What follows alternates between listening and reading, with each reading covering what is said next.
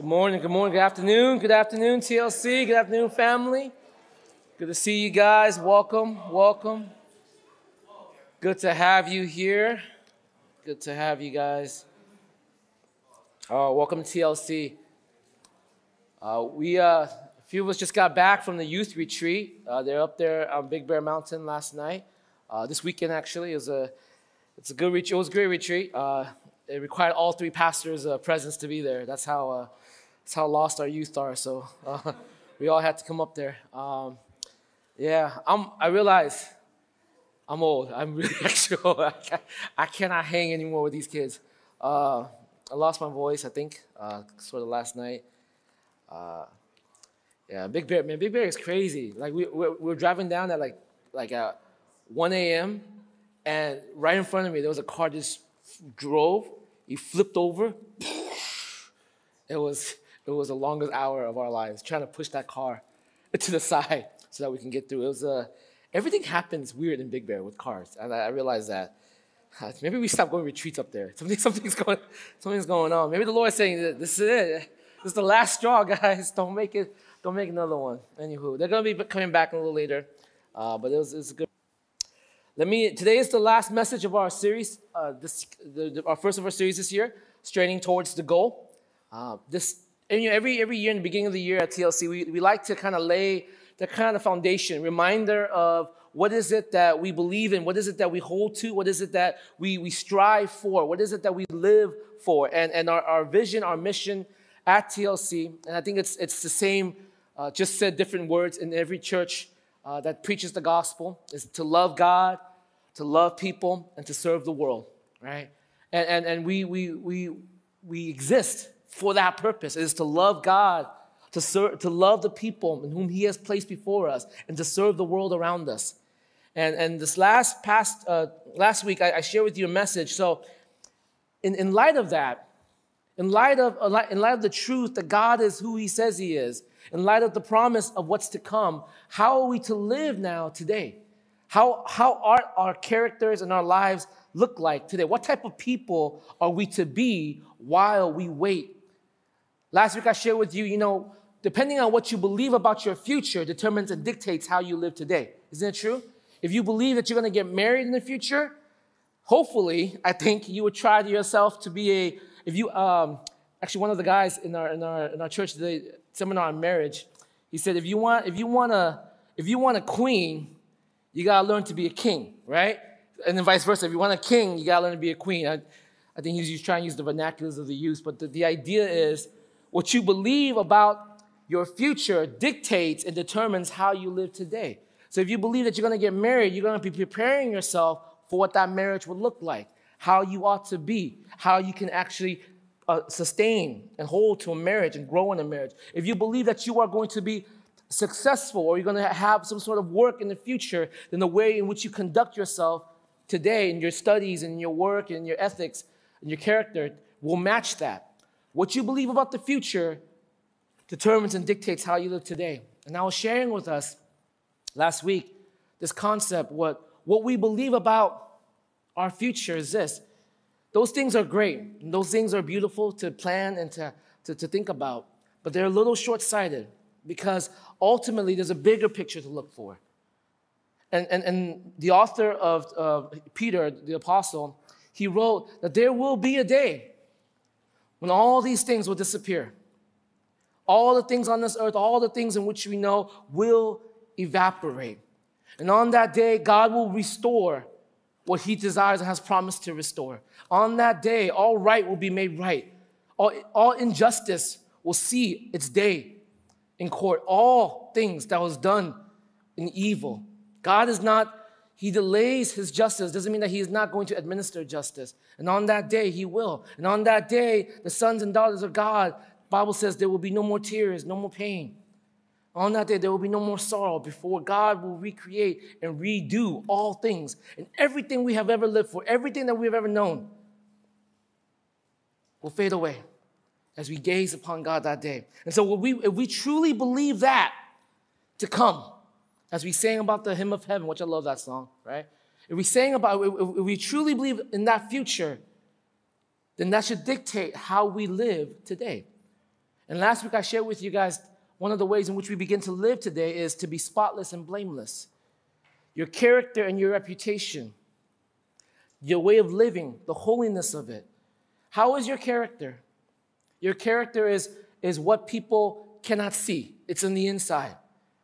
Right? How is your reputation? That's what people see on the outside. Some of us, we are spotless, but we're not blameless. Some of us, we're blameless, but we're not spotless. Where we ought to be is spotless and blameless before our Lord. How are we in that, in that area? And the second way in which we are to live while we wait for that day is that we are to be a people of peace, people with the peace of God. If you know that this is going to happen, if you know that the trajectory of your life and what will come, and you know that all these things, whether however you do it, there is a there is a certainty that God will work out all things for the good of those who love Him. There's a peace that whatever choice you begin to make, whatever journey you have, you can make it. You are free to make it. You should fight for it. But whether it wins or loses in our, uh, in our mindset, there's a freedom and there's a peace that comes with it because we know that God is in control. So there's a peace behind that. Do we live as people of peace? So today, though, I want to I want to continue and finish up that um, message with this: What type of people we are to be while we wait?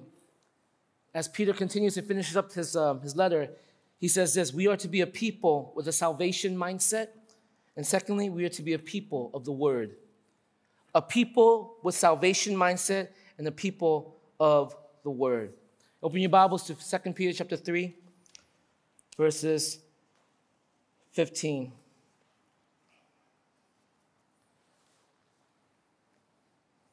2 Peter chapter 3, verses 15. Let me read this for you guys. This is Peter speaking.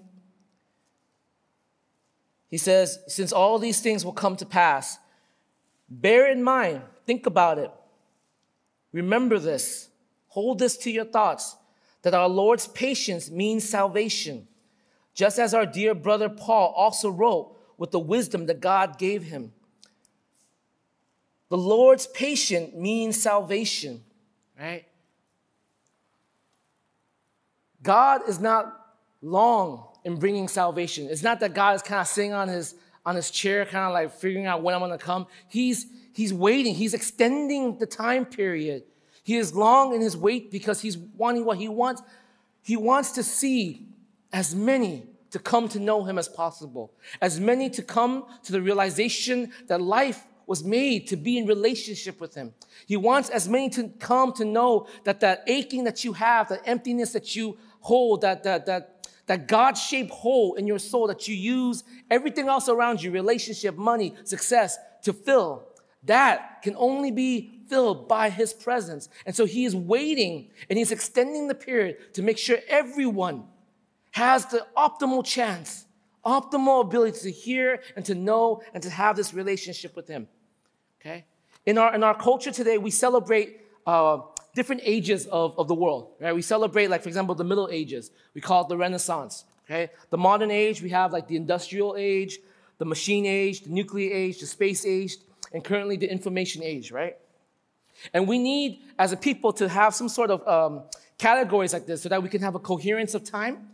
And also, and also, we create these categories to help us see, or at least help us feel better about the growth of humanity it, Eh, by, by seeing this, this kind of different ages that happens along this historical timeline, it, it, it, gives us this facade into believing that we are actually growing as humanity. We're actually achieving in our history. But for the people of God, for you and me, for the, those who call on God as their Lord, this is, there's only one age. There's only one age that we focus on, and it's the age of salvation. That's marked from the first coming of Christ and will end by the second coming of Christ. The way we live is marked by only one age. It's not marked by how well we did in the industrial age. It's not marked by what computers we did. It's not marked by whether we landed on the moon. It's marked by the age of salvation. The Savior has come. He has opened the doorway to God. And in the perspective of eternity, we're not going to be celebrating the moon landing. It's great. We're not going to be celebrating the AI achievements that we have. That's pretty cool too. But what we are going to have as the most significant thing is the first and second coming of Christ, the age of salvation. The only history that has eternal significance is the history of missions and the lives of the saints who lived knowing that this was the age of salvation. The only thing that's gonna matter in the end, when we stand at the last moment, the only thing that's gonna matter, the only history that we're gonna like cheer on is not the history of how well we did as a human race. The history we will cheer, that we would celebrate, the lives that we would know are the lives of those who gave their life knowing that in this time period, God has opened the door so that the world may know him. And the history is written to see who came into that realization. The patience of God is not justification for us to be procrastinators, right? It's not for us, oh yeah, he's, uh, he's, uh, he's patient, so let's just kind of have a little fun before he comes back, okay? But rather, it's the reality that God does not want any to perish. And so he has set this time period for those to come. And here's the thing what type of people are we to be while we wait, knowing that this, believing that this is the future? If this is true, how are we to be determined in living today? We are to be a people with a salvation mindset. Look at let me, let me, let me, let me be real, right? I know I, I, I spoke a little bit quickly, but let me be real. I know that you guys hate wasting your time, right? I know because a lot of things we plan in church is not so that we can waste your time, right? We have, we have to figure out like, hey, will they feel like that's a waste of time? Like we, we have to make it feel like it's worth something for them, right? I know it sucks that way, but that's sometimes that's how we think, right? You hate the idea to feel like your time is wasted. So sometimes we don't, I, I don't want to go retreat, right? This big thing's coming up. Why? It's just a waste of time. It's the same thing over and over. Don't want to go retreat, okay? I can retreat at home. But if you understand that, if you understand that concept, let me ask you this question, then why are you wasting? If, if, if you are a believer, if you call yourself a Christian, if you call yourself a follower of Jesus Christ, then why are you wasting your time building things in your life that will not last. Do you guys realize that? Whatever it is you're building in, your success, your future, your plans, your marriage, your relationships, your homes, whatever it is you collect, your cars, your material blessings, whatever it is that you are building into, if it has no eternal significance, it will not last anyways. So here you are, you're expounding how much I hate wasting my time. I don't want you to waste my time, PT, and yet you live with the same attitude of wasting this moment that you've been given. If you are building on anything that will not last for eternity, all of that will disappear. It will not last. Wouldn't that be the biggest waste of time? Right? Logically, I think, right? If, you, if you're building on a success for your own personal glory and accolade, knowing that that will not last past your last breath, wouldn't that be the biggest waste of time? I, I, I was recently walking through a cemetery. Don't ask me what I was doing now. I was, I was looking for where my, my grandma bought a piece of land. We had, my mom was trying to help me, tell me to help her find it. I was like, I don't, there's no markers, mom. I don't know where it is. But I was, as I was walking, I was reading all these, all these things, right? And I think the oldest one I saw was like 1880 something. I'm looking at that, I'm, like, I'm thinking to myself, everyone who knew this dude is dead, right? His grandkids are probably dead, right? His great grandkids are probably dead. And probably, even now, there's probably no one who knows him. I hope, I pray that what he built in this life lasted past eternity. Because 1887, right, and there's nothing there. There's nothing we have left for him. No one knows. It did not last past 2024. No one knows a lick of who he is. Just a marker, just a name and a date. I get it. Job is important. Family is important. Relationships are important. Yet, if you're not building them for eternal value, then all this energy you're putting in, all this willpower, all this hope that you're putting in will be utterly of no value if on that day God comes and He wipes all those things away. Because the only thing that is built of holy substance will last past the gates of heaven. Only the things that are built of eternal quality could enter the gates of heaven. That's why you and me, we cannot enter into that gate by our own flesh and blood. We enter by the holiest of substance, the blood of Christ, that covers our sins, that allows for us to walk through those perfect gates. We are called to be a people of salvation, to have a salvation mindset. You I, am sad that the, my Buffalo Bills didn't make it past the second round again this year, right? I thought they would, they didn't. But we've been watching, uh, my son and I, he, he, I try to, you know, um, encourage him with the Clippers, and he tries to encourage me with the Bills. And, uh, you know, so we, we, we, watch a lot of interviews, and one of the interviews was uh, actually, uh, it wasn't even about the Buffalo Bills, it was about uh, The Texan quarterback, um, C.J. Stroud, right? We were watching about C.J. Stroud, and, and, you know, he was listening to, he's like, Dad, I think he's a Christian. I say, I'm pretty sure he's a Christian, God, right? He said, why? It's like, why do you say that? It's like, dude, the first thing he says is like, I want to give praise to my Lord and Savior Jesus Christ, right? And I want, I want you guys all to know that, yeah, we didn't make it, but this is my platform. Football is not my life. My platform is to preach the gospel of Jesus Christ. And he was like, Daddy, I think he's a Christian. He's like, yeah, it's, it's pretty obvious. It's pretty obvious, right? You know? And, and, and, and, as, and so I use that as a teaching moment, of course. I use that as I say, you know, we all have platforms. Did you know that? said, yeah, you have one because you, you have to preach every Sunday. That's your platform. It's easy for you, right? I said, yeah, that's true. That's true. You're not wrong. You're not wrong, right? I said, but you have a platform too. I said, what? It's like, with, with Enoch? Like, no, no, no. yeah, that's kind of true. Yeah, you have platform. But your platform is your, is your classroom. Said, Dad, you want me to stand up and like tell everyone I'm my, Jesus Christ, my Lord and Savior? I said, you can. It might be a little awkward. I said, yeah, it's really awkward, Dad. I was like, okay, right? But you know, when you study, you study well, and you study for the Lord Jesus, that's your platform. When you build your mindset why you're doing what you're doing on eternal values, that's a platform. You're building with a salvation mindset. Says, oh, does mom have a platform? Yeah, mom has a platform. It's her office. It's like, oh. And what I'm saying is this we all have a platform. I don't, I, I get it. We, we have to work. I get it. We, we, we love to be in relationship. We were built to be in relationship to each other. We want to be married. We want to be connected. We want to build into each other's lives. But the, the thing I wanted you guys to remember is that while we wait, we are called to be a people of a salvation mindset. So if we're building a marriage that's not built, that's to have eternal qualities,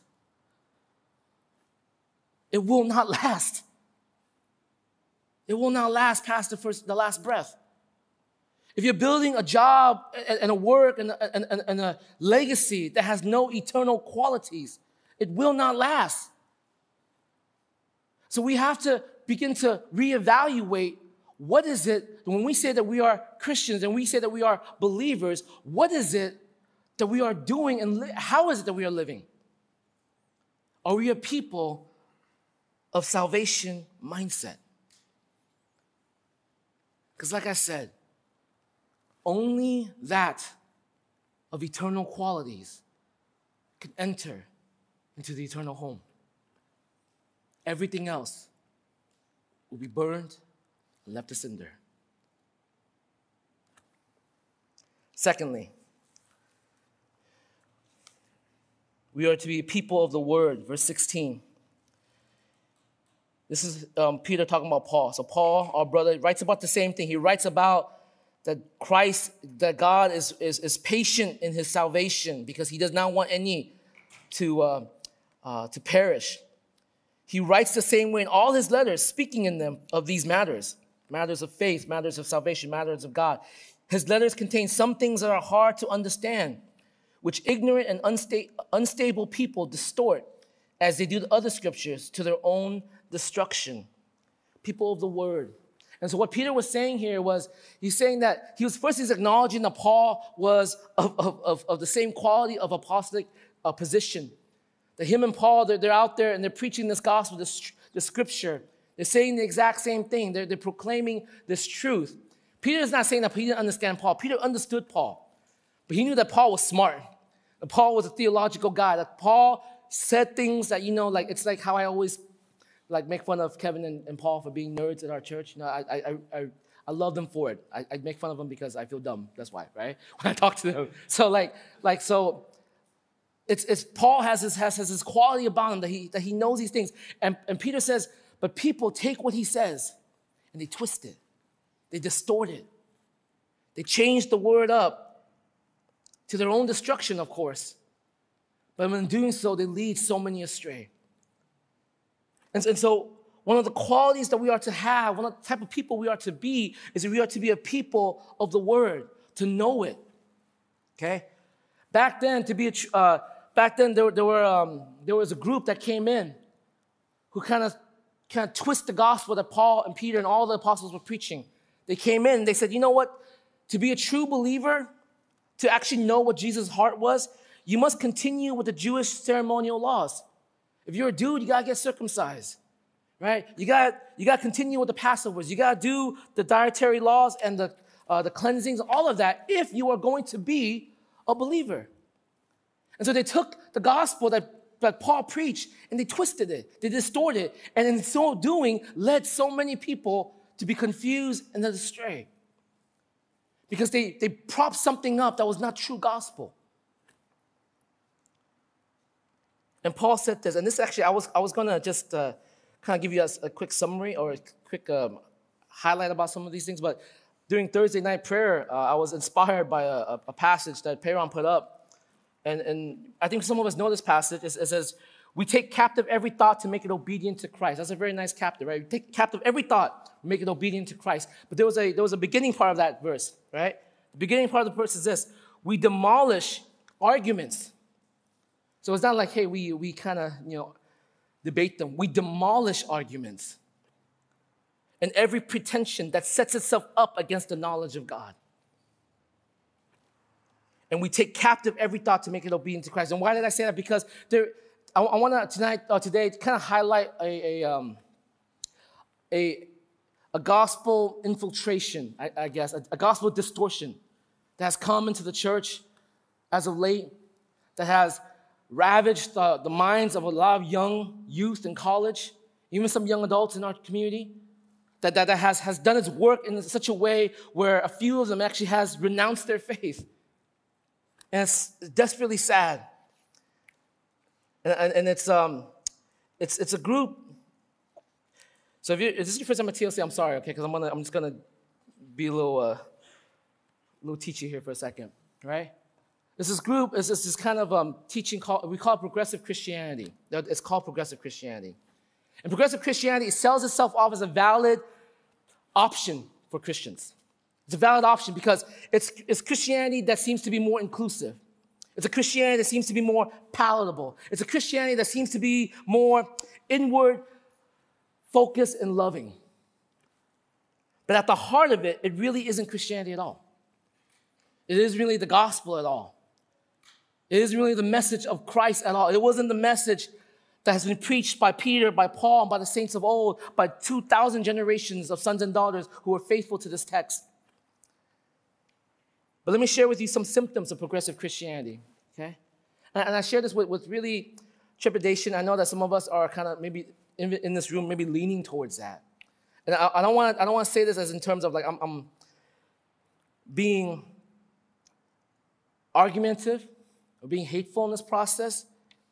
But God's word tells me that I'm to demolish arguments that sets itself up against the knowledge of God. And so when these when these progressive Christians come up and said this is how Christianity is always meant to be, is that has to be broken. Or else it's people led astray. So here's some of the few symptoms. If you guys want to follow, I have the notes up there, right? Progressive Christianity symptom. First symptom is this.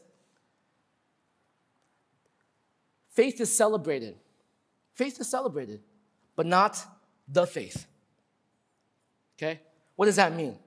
So, for a progressive Christian, for a progressive Christian sees faith as a substance in you to be nurtured. I have faith. I have faith. Something that I want, I want to keep. That's why when a progressive Christian says, you know, I, I don't, I don't think I really fully follow after Jesus Christ and the resurrection anymore. But I don't want you to worry because I still have faith. Because faith is not a faith in something, towards something. Faith is just a substance that they can nurture, a, a feeling that they can have to hold on to. Therefore, a progressive Christian doesn't mind abandoning doctrines. They don't mind abandoning truths. When, when a progressive Christian says, you know, I, I finally feel liberated because I let go of the resurrection of Jesus, I, I, finally, finally, I finally feel free about that. Why do they do that? Why do they feel that way? Because faith is not in something. Faith is a substance to be nurtured. For evangelical Christian, Christians, um, Protestant Christians, we see faith as teachings to hold on to. We have faith, we have the certainty, we have the assurance in something. Not just a feeling of something, but the certainty and assurance in something. We put our faith in an object, and that object is the truth of who Jesus Christ says he is. Our faith is directed. A progressive Christian's faith is just nurtured inside. A second symptom. I want, I want to share with you guys a symptom, and I want to share with you what I believe is at the heart of a progressive Christian's mindset. Second symptom is this belief in Jesus can be both orthodox or blasphemous. Belief in Jesus can be both traditional or blasphemous. There are some progressive Christians, uh, like evangelicals, they'll, they'll say, Yeah, I do believe that Jesus is God. I believe that he died for my sin ish, right? Others, right? So, you know, he, he, Son of God, died for my sin, second person of Trinity. Great, I believe that. Other progressive Christians will say that, you know what, Jesus Christ is really more like a big brother. And he set the example and the pattern for us to follow. And what we should be doing is following after his example. Okay? Sermon on the Mount, we love that stuff. All about love, all about that. We all about that. Okay? And so if, if two progressive Christians come together and says, hey, I believe that Jesus Christ rose from dead, that's great. I really don't. That's great too. Right? We can, we can work together in that. It's your discovery. It's your journey of figuring out who Christ is. Do you know why they can do that? Why they can hold two dichotic views of Christ? Because for progressive Christians, it's not about Jesus. It's not about Jesus. For evangelicals, it's all about Jesus. It's, it's who Jesus, if Jesus is not who he says he is, then everything that we have means absolutely nothing. But for progressive Christians, they can hold dichotic view of who Jesus is because at the heart of what they truly want, it's not Jesus. Jesus is there to kind of help approve of what they are looking for. Okay? So they're open to that dichotic view. But you know what? They're also not open to, they're, they're, they're open to this idea like, hey, Jesus can be both orthodox and blasphemous, but if you are not affirming of what they hold to, right? This is, well, if, if you're not affirming to our views of, for example, gender orientation, then you're out. But you can be open about Jesus, but you can't be open about that because that is solid in our doctrine. That's solid in the way we think. You cannot exclude that. Progressive Christians, third symptom, they love God, their love for God is defined differently. For a believer, we, we say, love God with all your heart, mind, soul, and strength, and then love your neighbors as yourself. A progressive Christian will flip that and say, if you are not loving your neighbor, if you are making them feel bad about who they are, if, if, if, you're telling them, I love you as a person, but I hate the sin that which you have, you're hurting them. And because you're hurting them, you must not be loving to God. They take the great commandment of love, to love God with all your heart, mind, soul, and strength first, and then love your neighbor as yourself. And they flip it to say, if you are not loving your neighbor, if they don't feel loved by you, then the reality is you are not loving God because God definitely affirms them. God affirms their story.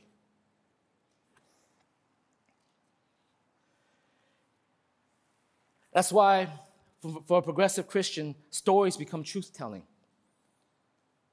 They'll tell stories hey, look, look at this couple, look at this person. They were so trapped in the confines of the Christian Orthodox doctrines and life. And, and, and they felt so biased or hated against. They felt so narrow. And so finally they got out of that. And, and, and they were able to express themselves and and they're free. And now look at them, they're happy. So why would you want to stop that? Why would you be so evil in stopping that? And if you are stopping that, you cannot possibly be loving God. Stories become truth. And then if you offer the counter story, well, I, I have a counter story. That there are people who are out there who realize what they've done and who they are and found solace and strength and hope in the community, in the church. Their response will always be, hey, I'm glad that worked out for you, but don't impose that on another person. Don't impose that onto them as the truth. And what's my response to that? It's very simple. Are both stories true? Yeah, both stories are true. But your personal satisfaction does not make something true. Your sense of personal satisfaction in a thing doesn't make that thing true. Both stories, I will, I will claim both stories are absolutely true. But our personal satisfaction does not make it true. Let me move on. Fourth thing, fourth symptoms of a progressive Christian is they're very hypercritical of evangelical Christians. And some of these things are actually valid. Okay, I want, I want, I want, I want you guys to know that. Progressive Christians, they're critical of the evangelical Christians' um, idea of purity culture, right? They believe that gender view have been oppressive to women. The evangelicals are too political. Either you're a MAGA or Trump lover. Evangelical Christians avoid therapy, that they're anti-science. And, and, and to a degree, to a degree, there's truth in a lot of those criticism. I'm not gonna, I'm not gonna say that evangelical Christians are like, you know, we, we got it all together, right? No, there's definitely truth to a lot of these criticism.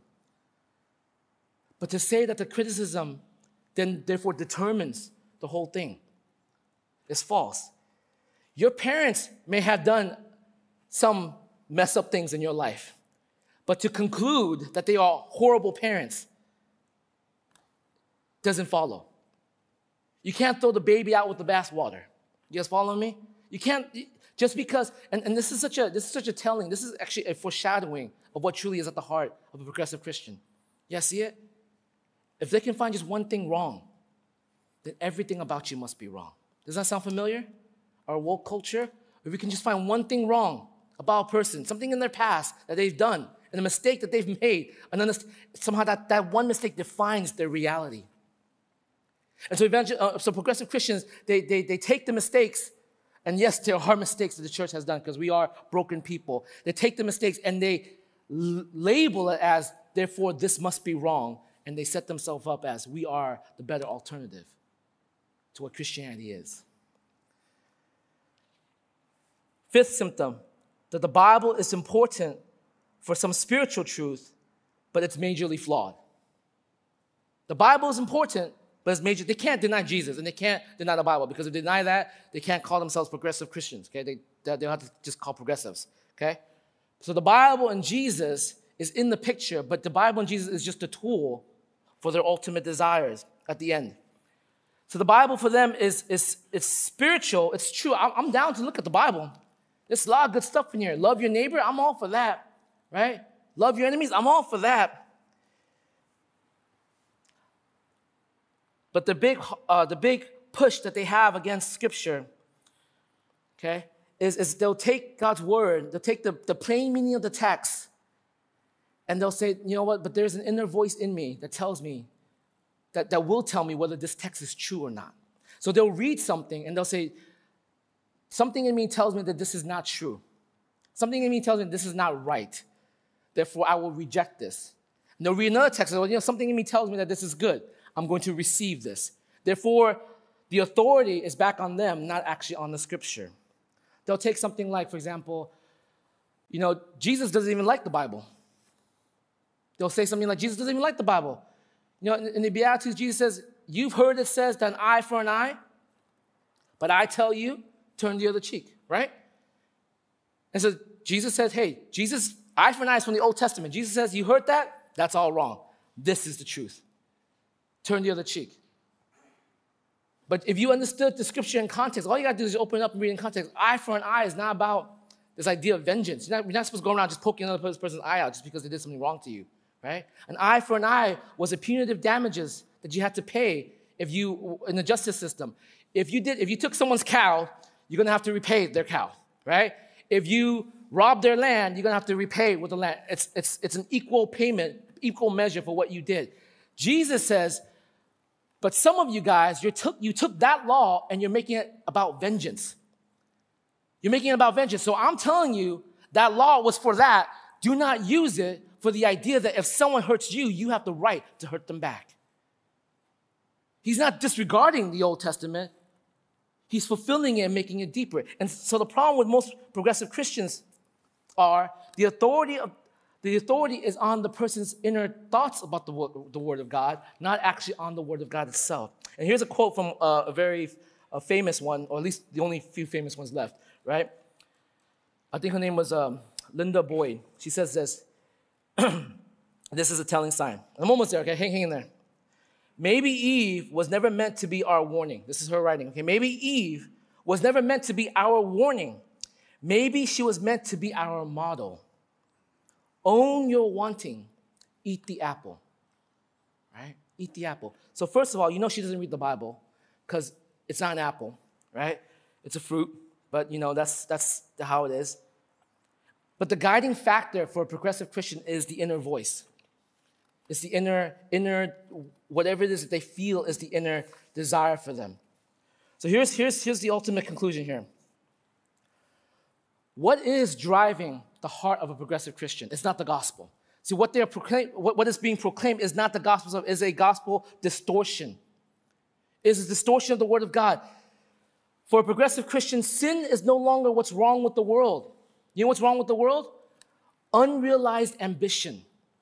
I have something in me that's not realized. I have something in me that's hidden. I have something in me that needs to be seen, that needs to be shared, that needs to be known. My inner need is spiritual. Therefore, it's liberating when I can finally cast off the shackles of these doctrines that has kept me down. And what God truly wants from me is to be able to express and forge my own destiny into this world. My inner sense of goodness be- becomes my spiritual authority. I'm the hero of my journey. That is at the heart of a progressive Christian's mindset. That's why, as a progressive Christian, progressive Christians, you never see them live a lifestyle of progressive Christianity. Progressive Christianity is a way for them to get out of the church and then eventually disappear from the church. There's not a progressive Christian that's actually around and still, you know, say, hey, I'm a strong progressive Christian. Eventually, they, they come from, I'm not, I'm not bounded by the church anymore. I'm not bounded by this community. I'm not bounded by these doctrines. I can do what I like. I have church at the bar. That's great. That's cool. I'll hang out with people. I love God. And eventually, it's like, you know what? God is, God is, God is everywhere. We don't have to be there. And eventually, the trickle down effect is that they eventually just walk away from the church. Progressive Christians are, and, and here's what's so sad. You know, like I, some of these parents had talked to me about it, and and it's, it's, it's, so, it's so sad because the way in which their kids speak to them, the parents are like, oh, you have faith. That's good. As long as you have faith, you're fine. But they don't ask the question, who do you have faith in? Right?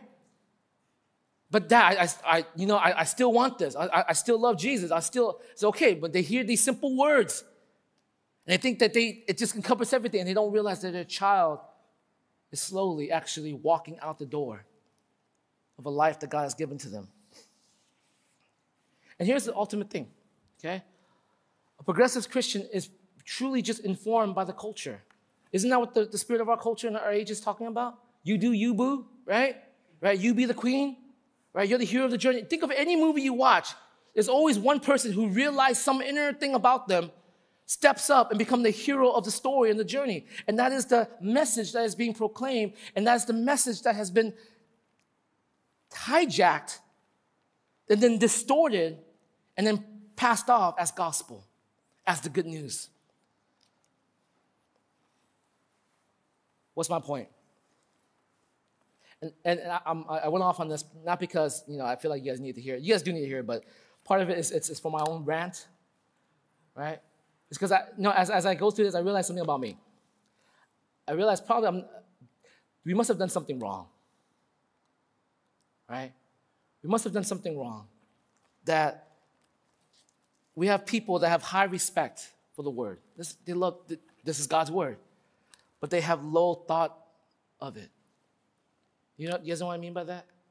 You, you have high respect for it. It's like, oh yeah, the, the Bible is God's word, but I have low thought, meaning I don't actually read it.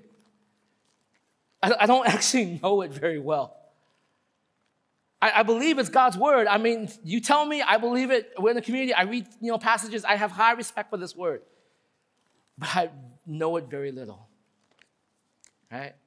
And, and, and part of that is, is my job, is to equip you for the work of ministry. And if you're equipped to somehow leave the church, then uh, I messed up, right? And so, what are we to be while we wait? Scripture says we are to be a people of the word, not to be dis- not, not, to, not, not to get distorted by what's out there, but to know the scripture, know the salvation that's promised to us, and to live it. And here's the thing look at verse 17 to 18.